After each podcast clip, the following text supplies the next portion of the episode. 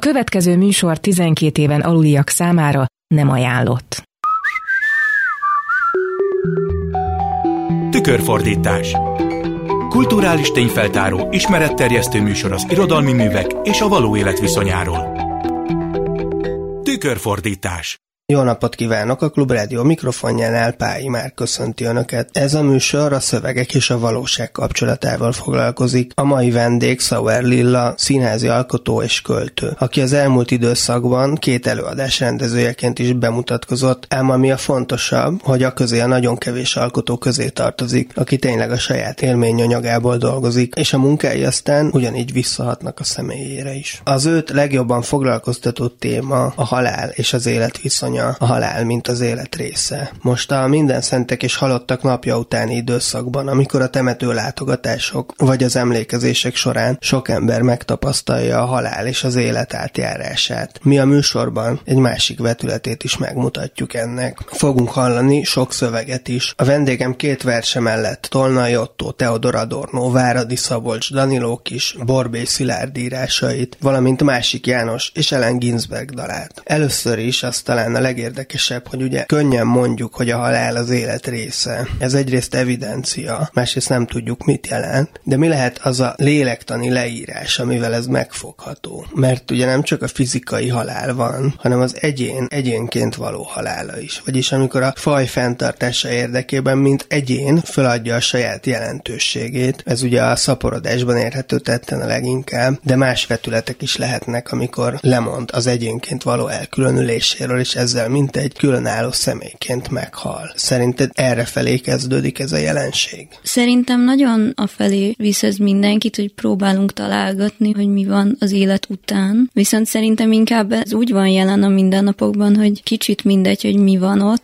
de maga a kíváncsiság az annyira erős, hogy én tudni akarom, és már amiatt egy ilyen nagyon misztikus hely a halál, hogyha oda gondolunk, mert hogy így nem derülhet ki, vagy hogy pont ez a visszatérés nélküliség, hogy aki meg tudja, az nem tud visszajönni, hogy elmondja, hogy mi volt ott. És miért lesz kíváncsi valaki, hogy mi van ott? Hát ez szerintem egy ilyen alapvető emberi dolog, mert mint hogy mindenre kíváncsiak vagyunk. Szóval hogy ez egy tiltott ügy, és aki egy kicsit is lázadó szellem, az szerintem kacérkodik vele, hogy tudni akarja. Meg tényleg valahogy az ilyen visszafordulás nélküliségről a szagamban jut eszembe, aki arról ír Auschwitz kapcsán egyébként, hogy pont azok, akik nem élték túl, azok tudnák elmondani, hogy mi volt Auschwitzban. A halállal való viszonyjal nagyon érzékenyen foglalkozol a költészetedben is. Most Gellért Dorottya mond el közülük kettőt, amelyek közül az egyik elhangzott egy előadásodban is, amiről utána beszélni is fogunk. And the eyes stay. Nem találhatnak meg egy valakit kétszer. A kétszer megtalálás azt jelenteni, hogy az első megtalálás után minden ugyanúgy megy tovább. Megtaláltam, halvány sárgán világított, eljöttem. Az élettelen test megtalálása kivesz valami élőt a megtalálójából. Az élettelen test látványa mérgez. Ha előbb találom, még életes? Vagy sose volt? Ha mások találják meg előbb, akkor nem az enyém. Nem nekem halt oda, hanem másnak. Féltékenység. Holtest találó féltékenységemben állok ott, ahol nem talállak. Ami még magánál a megtalálásnál is rosszabb, nem igaz, mert a képzelet itt mindent válogatás nélkül tesz elém. Ha én találok rád, csak egy kép maradsz. Végérvényesen befészkelődő kép. Harmincas férfi, magába kuporodva, ősszel, szemei kitárva. Elképzelem ezt az egy képet, ami lenne, ha nem a képzeletemre kellene hagyatkoznom. Talán csak a fene nagy kilépőd miatt nem múlsz el nyomtalanul. A megtalálás nehézsége a megtalálónak, hogy nem tudja, így kívánta-e a megtalált, hogy megtalálják. Te meg ugye nem mondod el, ahogy sok más mindent sem csinálsz. Magában a helyiségben egyébként nem rossz, csak a belépés a sötétbe rossz. A sötét belépés és a fény közötti hézag a rossz, ami néha akármeddig képes eltartani, hiszen a villanykörte bármit felmutathat, ami utána végérvényesen befészkeli magát. Ezt a sötétben még nem tudjuk. Képzelhetjük azt, hogy a hely ismét szokásos formájában tűnik fel előttünk. Dönthetünk ugyanakkor a villany fel nem kapcsolása mellett is. Ez esetben vagy átesünk egy holtesten, vagy nem történik semmi. Legyél, víz, barátom.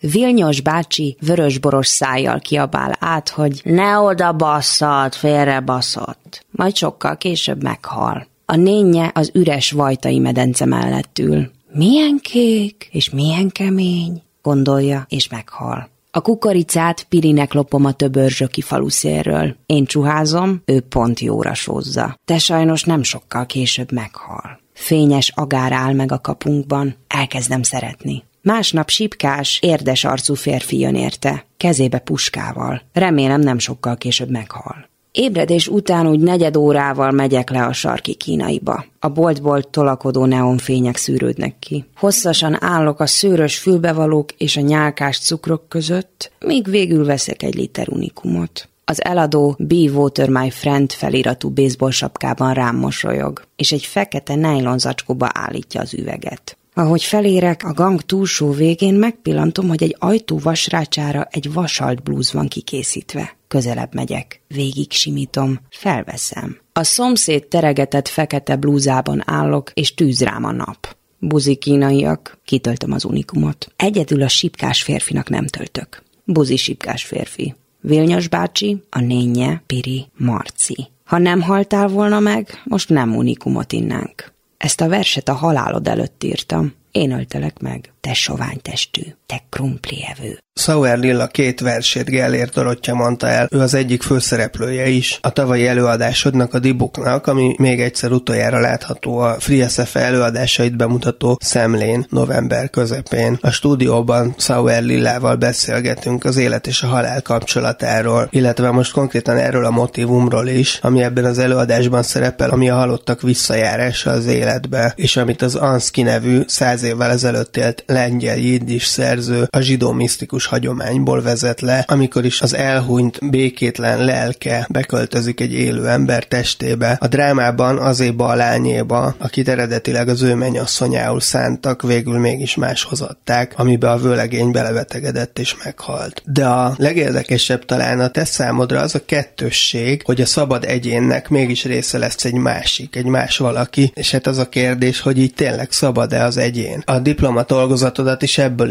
írtad az egyik ember beköltözéséből a másikba. És egy interjúban úgy fogalmazol, hogy ez olyan, mintha az emberben lenne valaki, aki mást gondol, mint ő maga. Viszont a skizofrénia klinikai diagnózisa helyett egy racionálisan leírható jelenségként fogod ezt meg. Foucault meg például azt is írja, hogy valójában minden megismerés, már eleve a másikba való belemászás, és a másik határainak az átlépése. A szakdolgozatom címe az, hogy hordozom pedig nem bennem van a helye az emberben lakó többi emberről és a beköltözés gesztusáról a Dibuk című dráma nyomán. Szóval már önmagába tartalmazza a megfogalmazás szerintem azt, hogy valami nem odavalóról van szó. És érdekes, hogy a skizofréniát mondod, mert én a borderline személyiségzavar felől érkezem, ami így a személyes része a dolognak, hogy emiatt kezd el egy ponton nagyon érdekelni az, hogy hát ez van a Dibuknál, és meg valójában az inverze a Velász és Melizannál, hogy vagy az van, hogy két emberből lesz egy, vagy az, hogy egy emberből kettő. Tehát, hogy ez a két történet valójában ott kapcsolódik egymáshoz. Hogy az egyikben ez a beköltözés gesztus összeköti őket, a másik viszont pont, hogy annak a megszemélyesítése, amikor az ember személyisége valahogy így két részre szakad. És nekem az anyaság asszociációja volt az, ami ilyen nagyon kézenfekvően jött ebből a gondolatból, hogy valaki hordoz egy másikat. És ez a dibugnál volt először, amikor is a kulcs motivum, hogy hát magát ezt a beköltözést, vagy hogy egy ember, akiben van egy másik, azt hogyan ábrázolom a színpadon. És ez igazából két filozófiai gondolat határozta meg. Az első az az volt, hogy magát ezt a beleköltözést én a szerelemmel azonosítottam, ami már önmagában egy állítás szerintem, mert hogyha megnézzük ezeket a klasszikus ábrázolásokat egy valaki által megszállt másik valakiről, akkor az egy ilyen nagyon brutális. Látjuk, hogy neki szar, nagyon egyszerűen kifejezve. Itt viszont az volt, hogy mi van akkor, hogyha ez a vágyott állapot, mi van akkor, hogyha azért lehet valakibe beköltözni, mert az az ember az egy fél, és úgy válik egészé, hogy egy másik ember is helyet kap benne. Lehetséges, hogy ez nem az egyénnek a felszámolódásához vezet egy ilyen történés? Hát én fordítva láttam, igen, a beteljesülés. De közben szerintem mindkettő, meg egyik sem jelenthető ki, csak hogy a dibukban ott ez volt az állítás, hogy attól lesz teljes a le, ahogy a hanám beleköltözött, és éppen ez ezért az egy nagy szerelmi kavalkád is maga a beleköltözés, és utána viszont az volt a következő lépcsőfok, hogy a szerelem és a regresszió között egy egyenlőség, szóval, hogy úgy jött az anyaság ebbe az egész képbe, hogy a szerelemről én egyből a regresszióra asszociálok, hogy egy ilyen kisgyerekké változik mindenki, aki részt vesz benne, ennek az összes pozitív és negatív tulajdonságával együtt, és nem egymás nyakába ülnek, hanem csak annyi, hogy ő egy kisgyerekké változik attól, hogy ő benne van egy másik. Majd az anyaság és a szerelem témájára is visszatérünk. Azt is mondod az említett interjúban, hogy vannak dolgok, amik a természetüknél fogva megmagyarázhatatlanok, ilyen például a halál vagy az álmok. Valaki meghal, és aztán becsönget az ajtón. Az álomban ezt elfogadjuk, hiszen mindannyian tisztában vagyunk vele, hogy az álomban bármi megtörténhet, és a valóságban nem, hiszen részben ezt is valóságos tapasztalatokból alkottad meg. Én azt azért érzékelem, hogy másfajta a valóságom, és ezt úgy értem, hogy sok olyan dolog történt velem még a gyerekkoromban, ami csak nagyon hosszas munka után tudtam hova tenni. Például ötödikes voltam, és új iskolába kerültem, és ment a folyosón egy nap, és hallottam valami csörrenést, és elkezdett pokolyan fájni a halántékom. És akkor így odakaptam, és láttam, hogy véres a kezem, így betört a fejem, és hátra néztem, és nem volt senki se a folyosón, se kulcs csomó, aminek az örgését feltételeztem, se semmi. És akkor nyilván ezt hosszú évek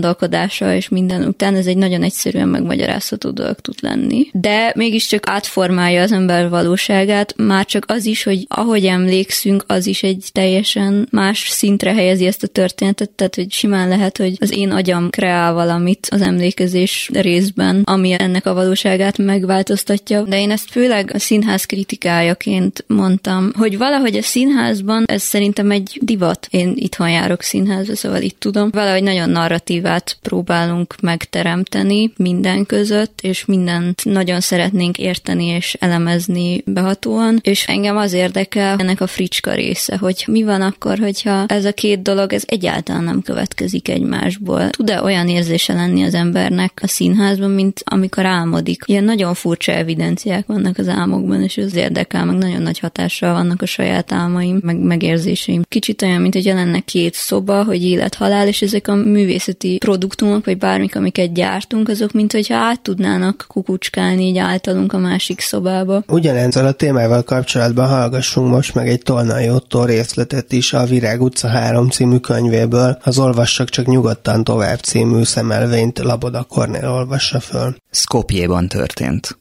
Künnálok a teraszon, és olvasom Repülőn Ohridba című, azóta valahova elkeveredett költeményem a több ezres tömegnek magyarul, majd az egyik színész macedónul. A tizedik sornál felnézek, onnan már fejből tudtam, és az első sorban megpillantok egy lányt. Abba hagyom a vers mondását. Hátul a rendezők tanakodnak, mi történt.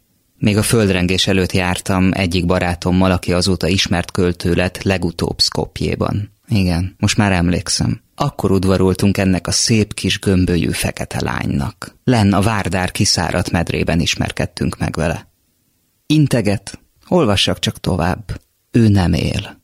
Tolnai Otto szemelvényét hallották Lavoda Kornéltól. Ő Sauer Lilla másik előadásának főszereplője, amelyet nemrég mutattak be, és kétszer is játszak még novemberben a Pélász és Melisande című darabot, ahol a Metterlink drámából egy saját átiratot készítettél, többek között azzal a motivummal kiegészítve, amit már szóba is hoztál, hogy a halálhoz és betegséghez vezető szerelmi háromszög mögé beiktatod az anya szerepét és jelentőségét. Amit nyilatkozol a korábbi interjútban adásban is megemlítetted is, hogy az emberben lakó másik ember gondolata az anyaságot juttatja eszedbe. Ez ugye evidens is, ha belegondolunk, hogy magzatkorban mindannyian valaki másban lakunk, tehát ez a legelső tapasztalatunk az életről, illetve mindenki, aki várandós otthont ad valaki másnak. Ezt a beköltözést, aminek korábban beszéltél a lehetséges előnyös vonzatáról, mennyire lehet szétválasztani a határátlépésektől, a határaink átlépésétől vagy megvédésétől, amivel ma sokat foglalkozunk, vagy mennyire jelenti valójában azt? Mindenképpen egy határhelyzet. Az, hogyha két dolog van egy helyen, hogyha csak fizikailag elgondoljuk, hogy van egy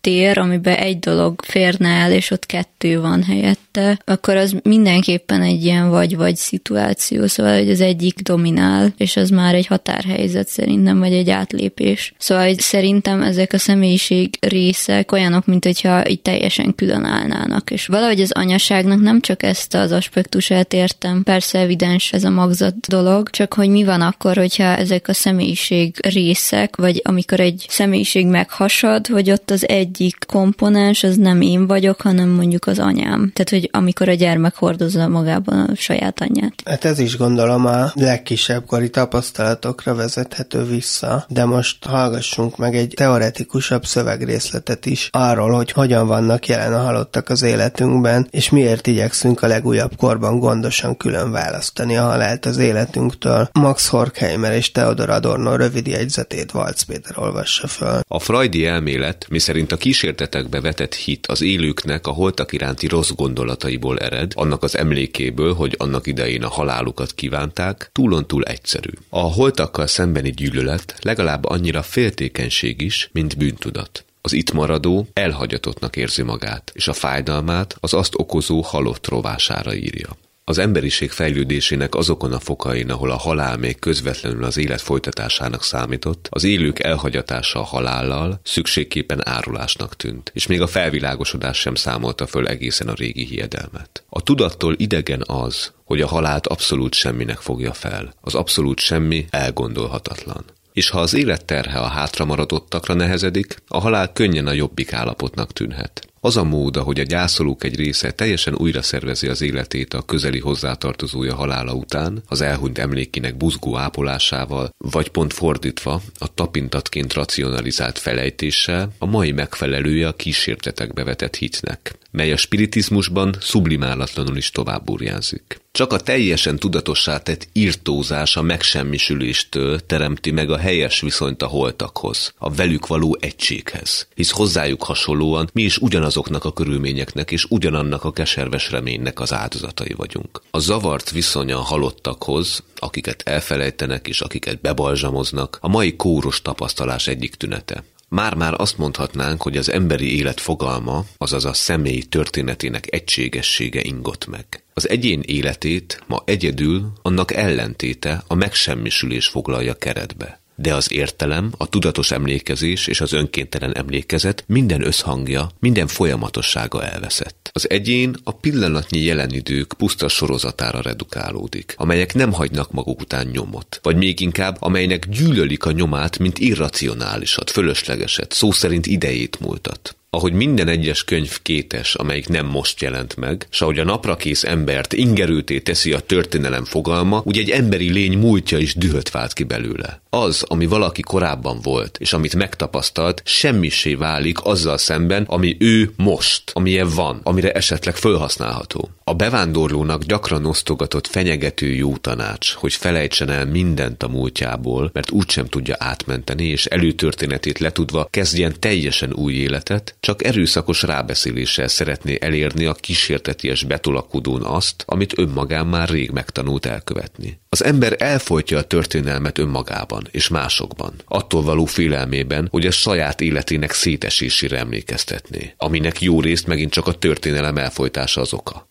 A minden érzést utolérő megvetése mindannak, aminek nincs piaci értéke, az sújtja legélesebben, amitől már a munkaerő pszichológiai helyreállításának haszna sem várható, a gyászt. Ez lesz a civilizáció sebb helye. Egy aszociális szentimentalitás, ami elárulja, hogy az embereket még mindig nem sikerült teljesen megnyerni a célszerűség birodalmának. Ezért a gyászból mindennél jobban csúfot űznek. Tudatosan azzá a társadalmi formalitássá változtatják, amit a szép tetem a megkérgesedettek számára mindig is jelentett. A ravatalozóban és a krematóriumban, ahol a halottat szállítható hamuvá, terhes ingóságá dolgozzák át, valóban korszerűtlen dolog szabadjára engedni az érzelmeinket. És az a leány, aki büszkén írta le a nagymama első osztályú temetését, és hozzáfűzte, hogy csak az a kár, hogy a nagypapa elengedte magát, csak mert ejtett néhány könycseppet, pontosan adja vissza a tényállást. A halottakkal igazából azt teszik, ami a régi zsidóknál a legsúlyosabb átoknak számított. Ne emlékezzenek meg rólad.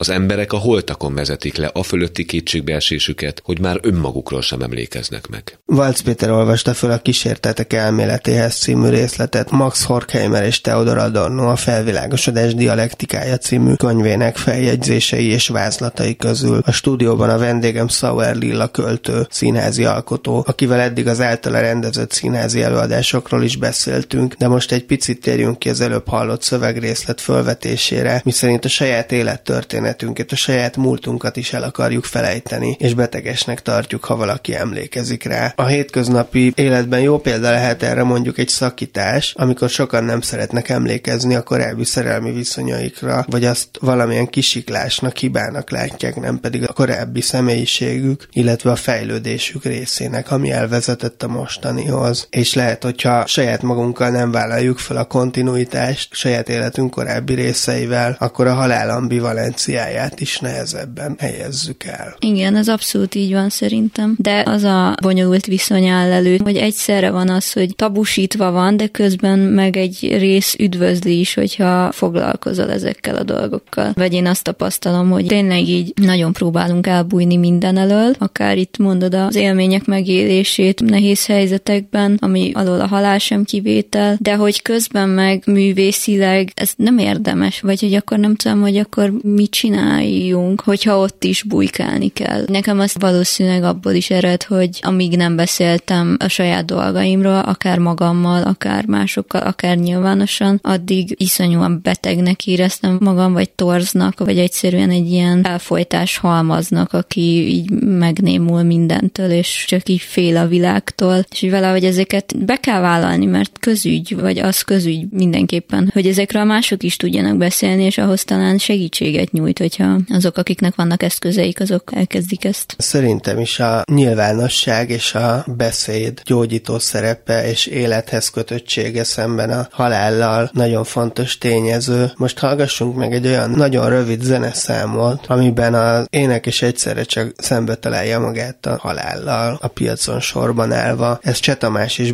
Bereményi Géza Levél nővéremnek kettő című albumáról szól, másik János énekli.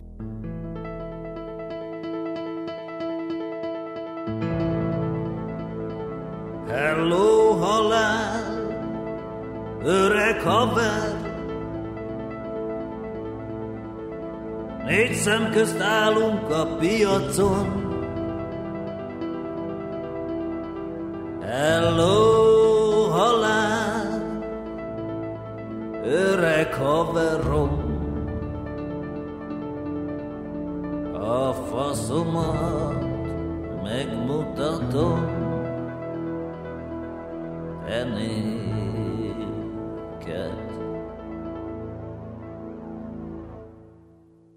Cseh Tamás és másik János dala után Sauer Lillával beszélgetünk tovább a tükörfordítás mai adásában az élet és a halál átjárásáról együttes jelenlétéről. Szóba jött már a jelenség szerelmi vetülete összefüggése is, és az jutott még eszembe, hogy a modern intimitásban valójában szükségképpen, sőt kívánatos módon elmosódnak a határok a két ember között. Tehát egyszerre van jelen ma különösen az a törekvés, hogy minél szilárdabban meghatározzuk a saját kereteinket, és közben arra is vágyunk, legalábbis a kultúránkból fakadóan, hogy egy más valakivel közösen felbontsuk ezeket a határokat, tehát tulajdonképpen elszigetelt egyénként meg is akarunk halni egymás számára. Tehát ez nem csak egy ritka jelenség, hanem tulajdonképpen egy általánosság, hogy be akarunk költözni egymásba. Te sokat foglalkoztál ezzel a vetületével is, a Pélász és Melisand előadásod is érinti ezt a témát, de szerinted mennyire van erre valójában szükségünk, illetve mire van szükségünk valójában. Mennyire oldható fel ennek a kérdésnek az ambivalenciája, hogyha egyetlen ambivalencia. Azt is mondod a korábban már említett interjútban, hogy a jó és a rossz olyan közel állnak egymáshoz, hogy egy ponton túl már képtelenség őket megkülönböztetni. Nem tudom, hogy nem csupán védekezése ez a feloldódás vágy, vagy amikor a feloldódást összetévesztjük a szerelemmel. Most amúgy elkezdtek ezek a mit tévesztünk össze a szerelemmel témák érdekelni, mert mert valahogy kezdem azt érezni, hogy nagyon sok van ott, hogy nehéz megtartani magadat, és nem kényelmes vitatkozni. Most ezt mondjuk érdemleges vitákra értem. Hogy ezért az egy folyamatos szellemi munka szerintem szerelemben megtartani saját magadat, és a határaidat, és ez a legnehezebb, vagy ez az, amit elfelejtünk. Én is, mindenki szerintem, hogy ezzel nagyon sok dolog van. Szóval a szerelem az tényleg egy ilyen főállás szerintem. És pont ez, amit mondasz, hogy szerintem az a dolog munka része, hogy én megtartsam saját magamat, vagy én tudjam képviselni azt, aki én vagyok, és azt fogadja el a másik, és fordítva, ne pedig egy ilyen közös masszává olvadva már így mindent nagyon szeressünk együtt. Szóval, hogy ezért ebben az ilyen szerelmi egymásba költözésben én így az undorító részt is látom, szóval, hogy ez egyáltalán nem egy romantikus dolog a számomra. Nekem azért ez a szerelmi egybeolvadás, ez így viszonyogtat, vagy libabőrössé tesz. Hannah Arendt azt mondja, hogy valójában csak a költők ismerik a szerelmet, és az nagyon más, mint a párkapcsolat, amit általában az emberek gyakorolnak. Egy következő vetületre is vessünk egy pillantást. Váradi Szabolcs a Rímszálak elkötése című versét Pál András mondja el. Itt minden fakad, minden rügyezik. Nem, az már nem mondható el, hogy élnék. Micsoda kacifántos ügyez itt. Megvolnék igen halva. Csak valahogy kimenőt kaptam. Főhet a fejem. Hogy lesz a vissza? Leszé a valahogy. Jegemen ütődött én lék. Pál András mondta el Váradi Szabolcs versét, a tükörfordítás mai adásában Sauer Lillával beszélgetünk. A vers behoz egy kifejezést, a halott, aki kimenőt kapott. Az eredeti kommunisták tartották magukat szabadságolt halottaknak, vagyis akik csak ideiglenesen tartózkodnak az élők között. Olyan szinten szembe mennek a világrendel ugyanis, hogy a sorsukként már most megvan írva a halál. Nem csak egy véletlen következménye lehet az életüknek vagy a tevékenységüknek. Erről a részéről még nem beszélgettünk a jelenségnek, hogy mennyire azonosított például azt az állapotot, amikor az életnek erőteljesebben része a halál kontextusa is, azzal, amikor valaki drasztikus mértékben szembe helyezkedik a világ aktuális működésével. Tulajdonképpen a társadalmi halál, ami aztán fizikai halálhoz is vezet nagy eséllyel. Igen, az nagyon érdekes, hogy hányan halnak meg, mielőtt meghalnának, és ez szerintem a társadalmi halál kérdésköre. Vagy én azt látom társadalmilag, hogy egy ilyen általános leépülés, érzés, vagy az, hogy én így hagyom magamat elsorvadni, ami egyébként pont nem ez az erős szembemenés, de valamilyen szinten szerintem ez a lázadásnak a része, hogy az is halál, hogyha már annyira depressziós vagyok, hogy nem hagyom el a lakást. És ugye ezt szerintem nagyon sokan csináljuk az öngyilkosság helyett, és nem így nevezzük, mert nehéz lenne így nevezni, de sokan halottak vagyunk ilyen értelemben. Most hallgassunk meg a halál és az emlékezés kérdésével kapcsolatban is egy szöveget. Danilo Kis, a Holtak enciklopédiája című elbeszélésének részleteit olvassa föl Székely Rozália. Tavaly, mint tudjátok, a Színháztudományi Kutatóintézet meghívására Svédországban jártam. Bizonyos Johanssonné Krisztina Johansson asszony volt a kalauzom. 5-6 előadást láttam, ezek közül Beckett Godóra várva című darabja, amelyet börtönlakóknak mutattak be, volt a legérdekesebb. Tíz nap múltán, amikor hazatértem, még mindig úgy élt bennem az a távoli világ, mint egy álom. Johanssonné nem volt hiány a becsvágynak, és az alatt a tíz nap alatt mindent meg akart mutatni, ami Svédországban látnivaló. Mindent, ami engem, mint nőt érdekelhet. Egy este, amikor a kísértett szonátát néztük a királyi színházban, az előadás után vendéglátom elvezetett a könyvtárba. Arra is alig volt érkezésem, hogy a büfépultnál bekapjak egy szendvicset. Már tizenegy felé járt, és a könyvtár zárva volt. Johanssonné azonban fölmutatott egy papírt, és a portás dohogba bevezetett bennünket. A kezében hatalmas karikán kulcsköteget csörgetett, akár csak az a fegyőr, aki előző nap a központi gyűjtőfogházban a Godó előadására engedett be. Vendéglátom ennek a cerberusnak a gondjaira bízott, és közölte, hogy reggel értem jön a szállóba. Én pedig csak nézzek körül nyugodtan a könyvtárban, ez az úr majd hív nekem taxit, rendelkezésemre áll, ha kell. Mi más tehettem? Elfogadtam a kedves ajánlatot. Az őr egy hatalmas ajtóhoz kísért. Kinyitotta, meggyújtott egy pislákoló égőt, és magamra hagyott. A könyvtár helységei teljesen egyformák voltak. Amikor a harmadik szobában az egyik köteten megpillantottam a C betűjelzést, rájöttem, hogy minden helységben egy enciklopédia egy-egy betűjéhez tartozó kötetek vannak elhelyezve. Valami homályos sejtelemtől űzetve futni kezdtem, és ziháló tüdővel érkeztem az M betűhöz, és teljesen világos szándékkal felütöttem az egyik könyvet. Mivel talán eszembe ötlött, hogy erről már olvastam valahol, megértettem, hogy ez a híres holtak enciklopédiája. Még mielőtt kinyitottam volna a vaskos kötetet, egy szempillantás alatt meg megvilágosodott előttem minden. Amit elsőnek megpillantottam, az a fényképe volt. Egyedül a két hasábosan szedett szövegbe illesztve majdnem pontosan a lap közepén. Ugyanaz a fénykép, amit az íróasztalomon láttatok. Mári Borban készült 1936. november 19-én, amikor leszerelt. A fénykép alatt a neve és zárójelben az évszám. 1910-1979. Tudjátok, hogy szegény jó apám nem egészen két hónappal svédországi látogatásom előtt halt meg. Jó részt azért is szántam rá magam erre az útra, hogy egy kisé elfelejtsem, milyen sorscsapásért. Mint a bajba jutott emberek általában azt hittem, hogy a környezetváltozás majd elfeledteti fájdalmamat, mintha azt nem önmagunkban hordoznánk. Vállammal a rozog a deszkapolchoz támaszkodva, ölemben a fóliánssal az idő múlásáról tökéletesen megfeledkezve olvastam apám életrajzát. Ez tehát gondoltam magamban a híres holtak enciklopédiája. Addig valamiféle réges-régi könyvnek, kódexfélének, olyasminek képzeltem, mint a tibeti halottas könyv, a kabbola vagy a szentek élete. Vagyis az emberi szellem egyik csak a beavatottaknak hozzáférhető alkotásának, amelyben csak a remeték, a rabbik és a szerzetesek lelhetik gyönyörűségüket ami itt ebben a könyvben fel van jegyezve, rajtam és anyámon kívül mindenki másnak semmit mondó, egyszerű lexikonadat, nevek, helységnevek, dátumok. De ami ezt az enciklopédiát egyedülállóvá teszi a világon, az a vállalása, hogy leírja az emberek egymás közötti viszonyát, kapcsolataikat, a tájat, az ember élet sok-sok apró részletét. A szülőhelyéről szóló adatot például azon kívül, hogy teljes és pontos, Krajevácsni Glina település Sziszeki járásbánia megye, nem csak földrajzi és történet történelmi tudnivaló egészíti ki, hanem ott minden fel van jegyezve. Minden.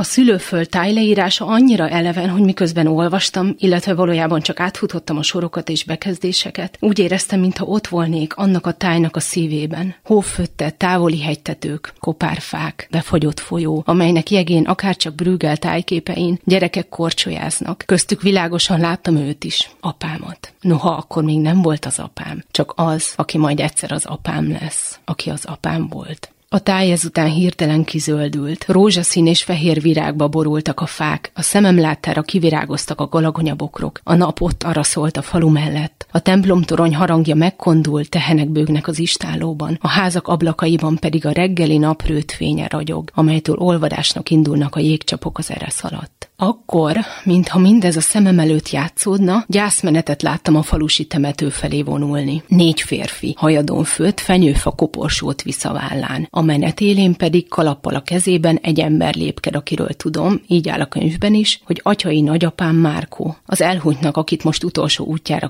kísérnek, a férje. Minden itt van a nagyanyámmal kapcsolatban is. Születési éve, betegségének és halálának oka, a betegség lefolyása is. Az is, hogy miben temették el, kifürdette meg, kihelyezte szemére a részgarasokat, kikötötte fel az állát, kiácsolta meg a koporsót, hol vágták ki a fát hozzá. Gondolom, ebből már némi fogalmat alkothattatok arról, mekkora adatmennyiséget dolgoztak föl a holtak enciklopédiájában azok, akik magukra vállalták azt a nehéz és dicséretre méltó feladatot, hogy feljegyezzék, kétségkívül tárgyalagosan és elfogulatlanul a legtöbbet, amit fel lehet jegyezni azokról, akik földi útjuk végére jutottak, és átléptek az örökké valóságba. Mert ők hisznek a feltámadás bibliai csodájában, és ezzel a gigászi kartotékkal csupán előkészítik ennek az órának az eljövetelét. Ilyenképpen mindenki föllelheti nem csak hozzátartozóit, hanem mindenek előtt önnön elfelejtett múltját. Amikor emberéletről van szó, láthatóan nem tesznek különbséget a bániai kereskedő meg a felesége, a falusi plébános, a délapám és bizonyos csuk nevezetű falusi harangozó között, akinek nevét szintén megörökítette a szóban forgó könyv. Annak, hogy valaki bekerüljön a holtak enciklopédiájába, egyetlen feltétele, ezt azonnal megértettem, hogy akinek a neve itt van, ne legyen benne egyetlen más enciklopédiában sem. Ami első pillantásra a szemembe tűnt, amíg az embetűvel jelzett ezernyi kötet egyikét átlapoztam, a híres emberek teljes hiánya volt. Ennek, miközben apám nevét keresve a hidegtől dermett ujjakkal lapozgattam, egy-kettőre utána jártam. A Holtak enciklopédiája egy szekta vagy vallásfelekezet műve, amely demokratikus programelvei között hirdette meg, nyilván valamelyik bibliai tétel hatására, a holtak egyenlőségét azzal a szándékkal, hogy jóvá tegye az emberi igazságtalanságot, és Isten valamennyi teremtményének egyenlő hely jusson az örökké valóságban. Itt apám életének minden eseményét a személyes sorsa rész részeként mutattak be. Például a Belgrádot ért minden bombatámadást és a német csapatok valamennyi keleti előrenyomulását is az ő szemén keresztül és az ő életével összefüggésben ábrázolják.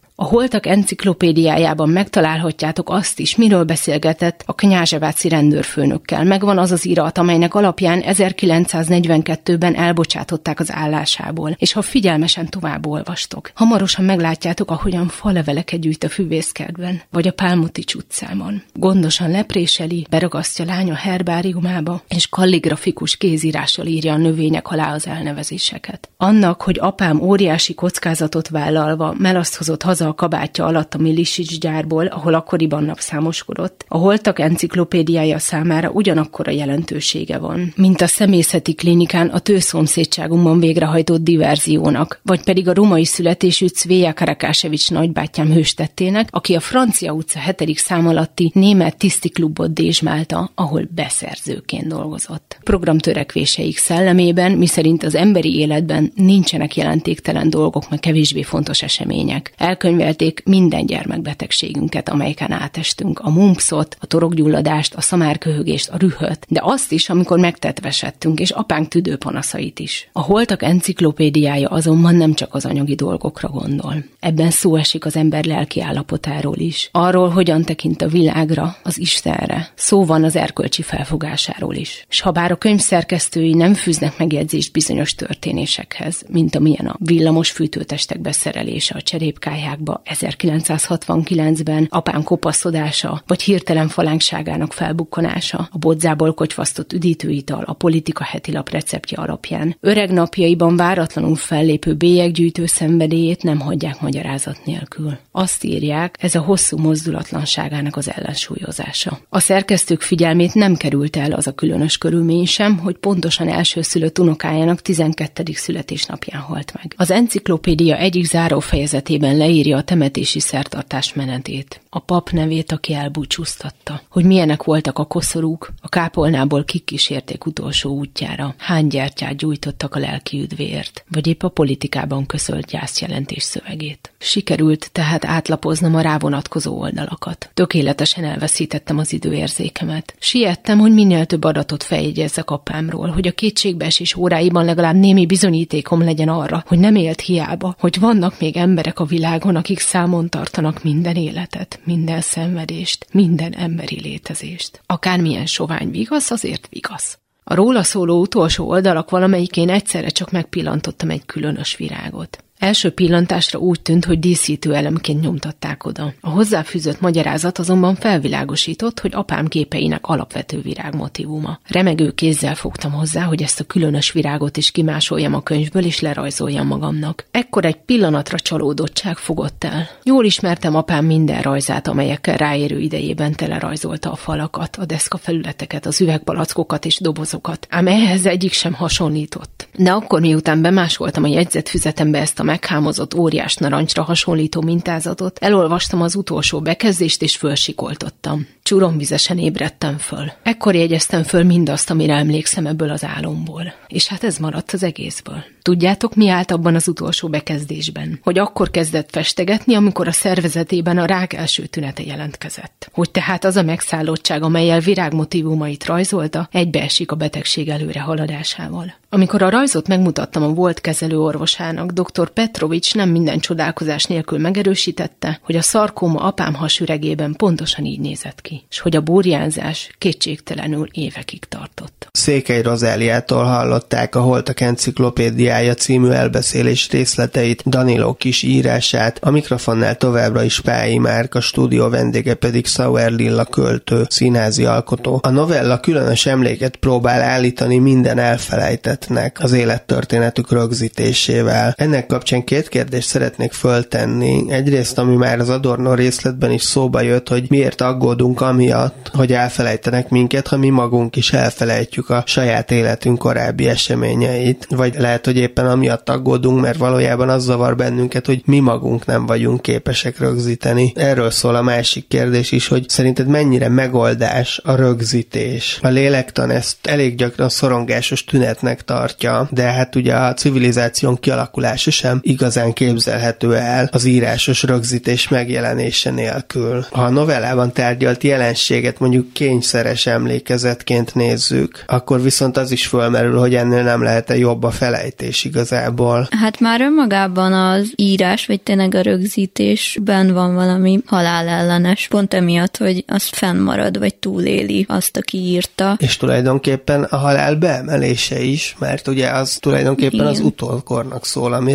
rögzítve van. Igen, kicsit úgy gondolok erre, hogy ezek ilyen sírhelyek, nem minden művészeti produktum sírhely, de pont ezek a szövegek, amik valamiképpen halottaknak állítanak emléket, az enyémek is, meg amik most itt felmerültek. Egy ilyen szöveg az nem más, mint hogy kimész a farkas réti temetőből. Szóval, hogy az ember hiú, és nem akarja, hogy elfelejtsék, nem tudom miért, de az, hogy egy halott emberhez, vagy róla állítani valami fajta mementót, engem az érdekelt, hogy erre a szövegek is abszolút képesek. Nézzünk meg most egy olyan szöveget, amiben a nyomtalan eltűnés vágya jelenik meg, az, amikor nem emlékeznek valakire. Borbé Szilárd, én úgy szeretnék című versével folytatjuk az adást, Kornis Mihály mondja el. Én úgy szeretnék eltűnni, de végleg. Magam mögött nem hagyni nyomot. Úgy tűnni el, mint ki sose voltam. Hogy nyomtalan legyek, és semmi sem, hogy ne kelljek az emlékeimben se, mások emlékében, és sehol, hogy lenni kell már. Régóta unom, ahogy beszélek, mintha én beszél az én, a rólam beszélő szemét, az ént, hogy mellékesen odakenem a sor szótak számból, ahogy kilóg, elrontva itt az írott jambusom a jambus írásképéből kilóg, egy jambusból, amelyben kopogok. Kornis Mihály mondta el Borbé Szilárd versét, a stúdióban Sauer Lillával beszélgetünk, aki költő és színházi alkotó. Borbé versében a halál a fogalmak hatalmán keresztül tulajdonképpen valamiféle kellemes dologként jelenik meg, és az interjútban, amiből már többször idéztem a mai adásban, azt is nyilatkozott, hogy azt foglalkoztat, hogy öröklődhet-e az ember halálvágya. Ez mit jelent, illetve lehet-e ez egy kellemes vágy? Nyilván Borbé öngyilkossága is tragikus tett volt, és mindent meg kell tennünk ezeknek a megakadályozása érdekében, de most mégis egy olyan alkotóval beszélgetek, aki nagyon is bizalmas viszonyban van ezzel a kérdéssel. Nekem mondjuk ez nyilván már feltűnt, hogy nem idegen a halál vágy, mint tapasztalat, és én is azt gondolom, hogy valami, ami vágyott, az feltételezi azt is, hogy ez jó, vagy hogy ha nem is jó, vagy nem is tudjuk, hogy mi van ott, de felruházzuk olyan tulajdonságokkal, hogy a vágytárgya az jó. Tehát, hogy ha én vágyom a halált, akkor a halál a legjobb dolog a világon. De az, hogy öröklődhet-e, azon olyan kontextusban gondolkodtam, hogy valahogy elkezdtem azt érezni, hogy nem én vágyok a halálra, amikor ilyen állapotba kerülök, hanem akkor eszembe jut az anyám, akit örökbe adnak a születések gyerekkor, és utána elég mostoha körülmények között nevelkedik, és ez a folyamatos bizonyítási vágy, hogy engem elfogadjanak, mert a születéssel, meg az anyatejjel én nem azt kapom, hogy én kellek erre a világra, hanem valami teljesen ellentéteset, és hogy ez tudat alatt szerintem nagyon erősen hat, és hogy mi van akkor, hogyha mondjuk ezzel az érzéssel nem számol el az én édesanyám, és én valamit ebből megérzek már, amikor felnövök és ülök a szobámban. Ez teljesen valószínű valószínűnek tartom. Van a Paul Szeránnak a fekete tej fogalma, ami szerintem hasonlót jelent, csak ott globális kontextusban használja koncentrációs táborok kapcsán egyébként. Ugye az is elég érvényes lehet, hogy nem a te vágyad igazából a halál, ahogy csomó mindent összekeverünk a szerelemmel, ahogy mondtad, ugyanúgy a halál vágyjal is csomó mindent összekeverhetünk, valami más vágyat, valami artikulálatlan könnyebbségnek a vágyát mondjuk. A vége felé még egy Adorno szemelvényt hallgassunk meg azzal kapcsolatban, hogy az emberek hogyan szigetelődnek el egymástól, és közben hogyan válnak egyre inkább hasonlóvá egymáshoz. Valc Péter olvassa fel az írást. Hogy éppen azok az eszközök szigetelnek el bennünket egymástól, amelyek az érintkezésünk szolgálatában állnak, nem pusztán a szellem hatókörére terjed ki. Nem csak arról van szó ugyanis, hogy a rádió bemondó hazug nyelvezete szabja meg agyunkban a nyelvről alkotott elképzelést, és ezért aztán képtelenek leszünk rendesen szót érteni egymással. Nem is csak arról, hogy a harsogó Pepsi reklám elnyomja a tönkretett, kizsigerelt földrészek hangját, vagy hogy a mozihősök fantom mintája hajtja a kamaszodókat egymás karjaiba, majd később a házasságtörésre. A haladás szó szerint elválasztja egymástól az embereket. A kis pénztárablak a pályaudvaron vagy a bankban még lehetővé tette az alkalmazottnak, hogy a kollégájával sugdolózzon és megossza vele szegényes titkait. A modern irodák üvegablakai, az óriási csarnokok, melyekben számtalan alkalmazott talál közös helyet, s melyet az ügyfelek, valamint a menedzserek könnyen felügyelhetnek, többé nem teszik lehetővé a magánbeszélgetést és az idilt. A hivatalokban is megvédik hát az adófizetőt a zsoldjában álló idő pocsékolásától, akiket épp az egy helyre gyűjtésükkel szigetelnek el egymástól. De az embereket a közlekedési eszközök is elválasztják egymástól fizikailag. A vasutat az autó váltotta fel. A saját gépjármű a stopposokkal való olykor vészjósló találkozásokra korlátozza az utazás közben kötött ismerettségek körét. Az emberek egymástól szigorúan elkülönítve utaznak a négykerekűn. Cserébe minden egyes családi gépjárműben egy és ugyanarról beszélnek. A kis család beszélgetését a gyakorlati érdekek szabják meg. Ahogy az azonos jövedelmű családok a jövedelmüknek éppen ugyanakkor a hányadát költik el lakásra, mozira vagy cigarettára, pontosan ahogy a statisztika előírja. Ugye a beszélgetések témái is azt szerint rendeződnek, hogy ki milyen kocsiban ül. Ha találkoznak egymással a vasárnapi kiruccanásaik során vagy a vendéglőkben, amelyek egy-egy árkategórián belül mind ugyanúgy néznek ki, és ugyanazt az étlapot kínálják, a vendégek azon kapják magukat, hogy az egyre erősebb elszigetelődéstől egyre hasonlóbbak lettek egymáshoz. A kommunikáció az elszigeteléssel idomítja egymáshoz az embereket. Valc Péter mondta el az Elszigetelődés az érintkezés eszközei révén című részletet Max Horkheimer és Theodor Adorno a Felvilágosodás dialektikája című művének feljegyzései és vázlatai közül. A tükörfordítás mai adásának végén Sauer Lilla színházi alkotóval arról váltsunk még pár szót az elhangzott részlet kapcsán, hogyha megengedjük a tömegkommunikációnak, hogy egyre inkább része legyen az életünknek, és ne legyen kétségünk, hogy ebben a pillanatban pillanatban is éppen ebben van részük azoknak is, akik hallgatják ezt a műsort. Viszont a személyes érintkezéseink terén egyre távolabb kerülünk egymástól, akkor a saját magunknak kialakított kötődések helyett lényegében szinte csak határátlépésekben lesz részünk. Hát ez kicsiben szerintem ott mutatkozik meg leginkább, hogy fiatal felnőttként félnek attól, hogy olyanná válnak, mint a szüleik. És pont, hogy ez taktikusan elszigetelődés attól, attól, ami ott van, vagy oda nem merészkedés teremti meg teljesen az ellenkezőjét. Nem azt mondom, hogy ez szükségszerűen így kell, hogy legyen, csak egyszerűen mindenképpen az elhatárolódás, vagy a félelem, vagy hogyha valahova nem merek bemenni, akkor ott fogom magamat találni, vagy én nagyon ebben hiszek, és ezért lenne jó legalább szembesülni azzal, hogy hova nem megyek be, vagy nem tudom. Zárásul még azt szeretném megkérdezni, hogy vajon kiutat jelenthet ebből az egész problematikából az önmagunk önmagunkkal való erkölcsi viszony, vagyis mondjuk úgy, hogy önmagunk elszámoltatása, önmagunkkal való szembenézés. A nyugati civilizáció talán legnagyobb vívmánya a görög polis szabadság eszménye felől nézve, ugyanis a halál minden beengedése az életünkbe meghajlás valami előtt. Márpedig a gerincünk csak akkor lehet egyenes, ha számon kérjük magunkat, hiszen különösen az izoláció és az atomizáció körülményei között, amikről most is beszéltünk, másokkal szemben gyakorlatilag mindent meg lehet úszni. Tehát valójában csak saját magunkat fogjuk tudni számon kérni. Hát de az épp elég feladat, mármint hogy ez szerintem a legnehezebb. És szuper, hogyha valaki már elindul ezen az úton egyáltalán, mert nagyon lassú folyamat, de szerintem csak, és ez egy abszolút klisésen hangzik, csak hogy őszintének kell lenni saját magadhoz. Én azt vettem észre, hogy ha valamit elsumákolok magam előtt, akkor az így ezerszeresére nő, és visszakézből rám támad. Egyszerűen, hogyha ezt tapasztalja az ember, akkor akkor egy idő után arra a következtetésre jut, hogy csak nem érdemes. Iszonyatosan fárasztó és bonyolult, és az élet nem erre van, hogy így saját magam előtt nyorogjak, de persze ezt nagyon nehéz csinálni, szerintem mindenkinek. Csak el kell kezdeni az ellenkezőjét csinálni, és tudom, hogy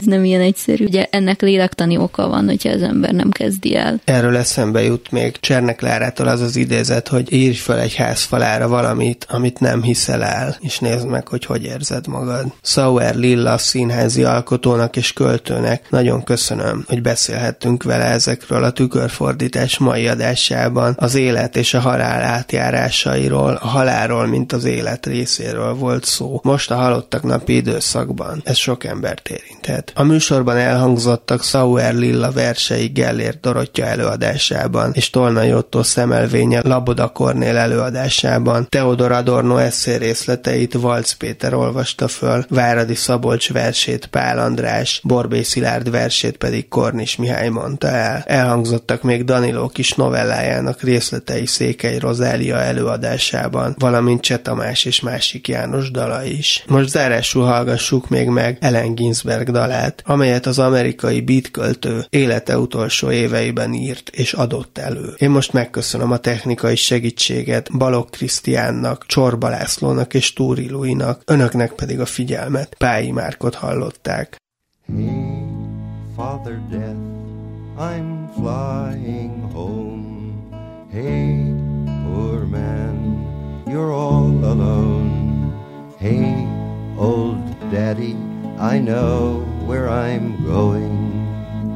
Father Death, don't cry anymore.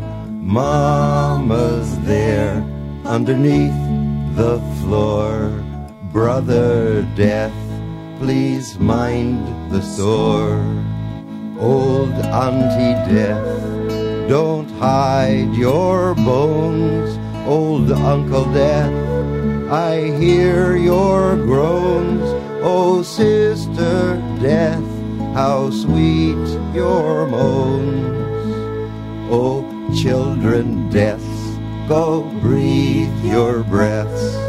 Sobbing breasts, so ease your deaths. Pain is gone, tears take the rest. Genius death, your art is done. Lover death, your body's gone. Father death, I'm coming home. Guru death, your words are true. Teacher death, I do thank you for inspiring me to sing this blues. Buddha death, I wake with you. Dharma death, your mind is new. Sangha death we'll work it through. Suffering is what was born. Ignorance made me forlorn. Tearful truths I cannot scorn. Father, breath, once more farewell. Birth you gave was no thing ill. My heart is still as time will tell.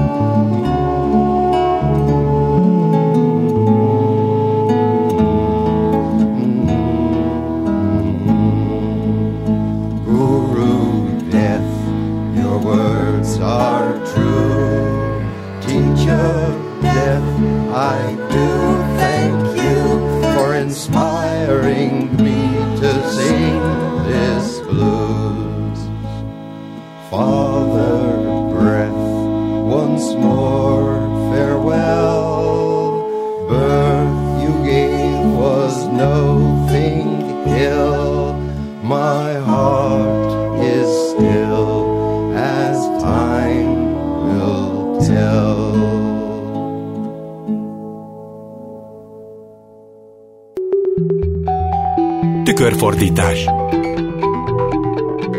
Kulturális tényfeltáró, ismeretterjesztő műsorunkat hallották.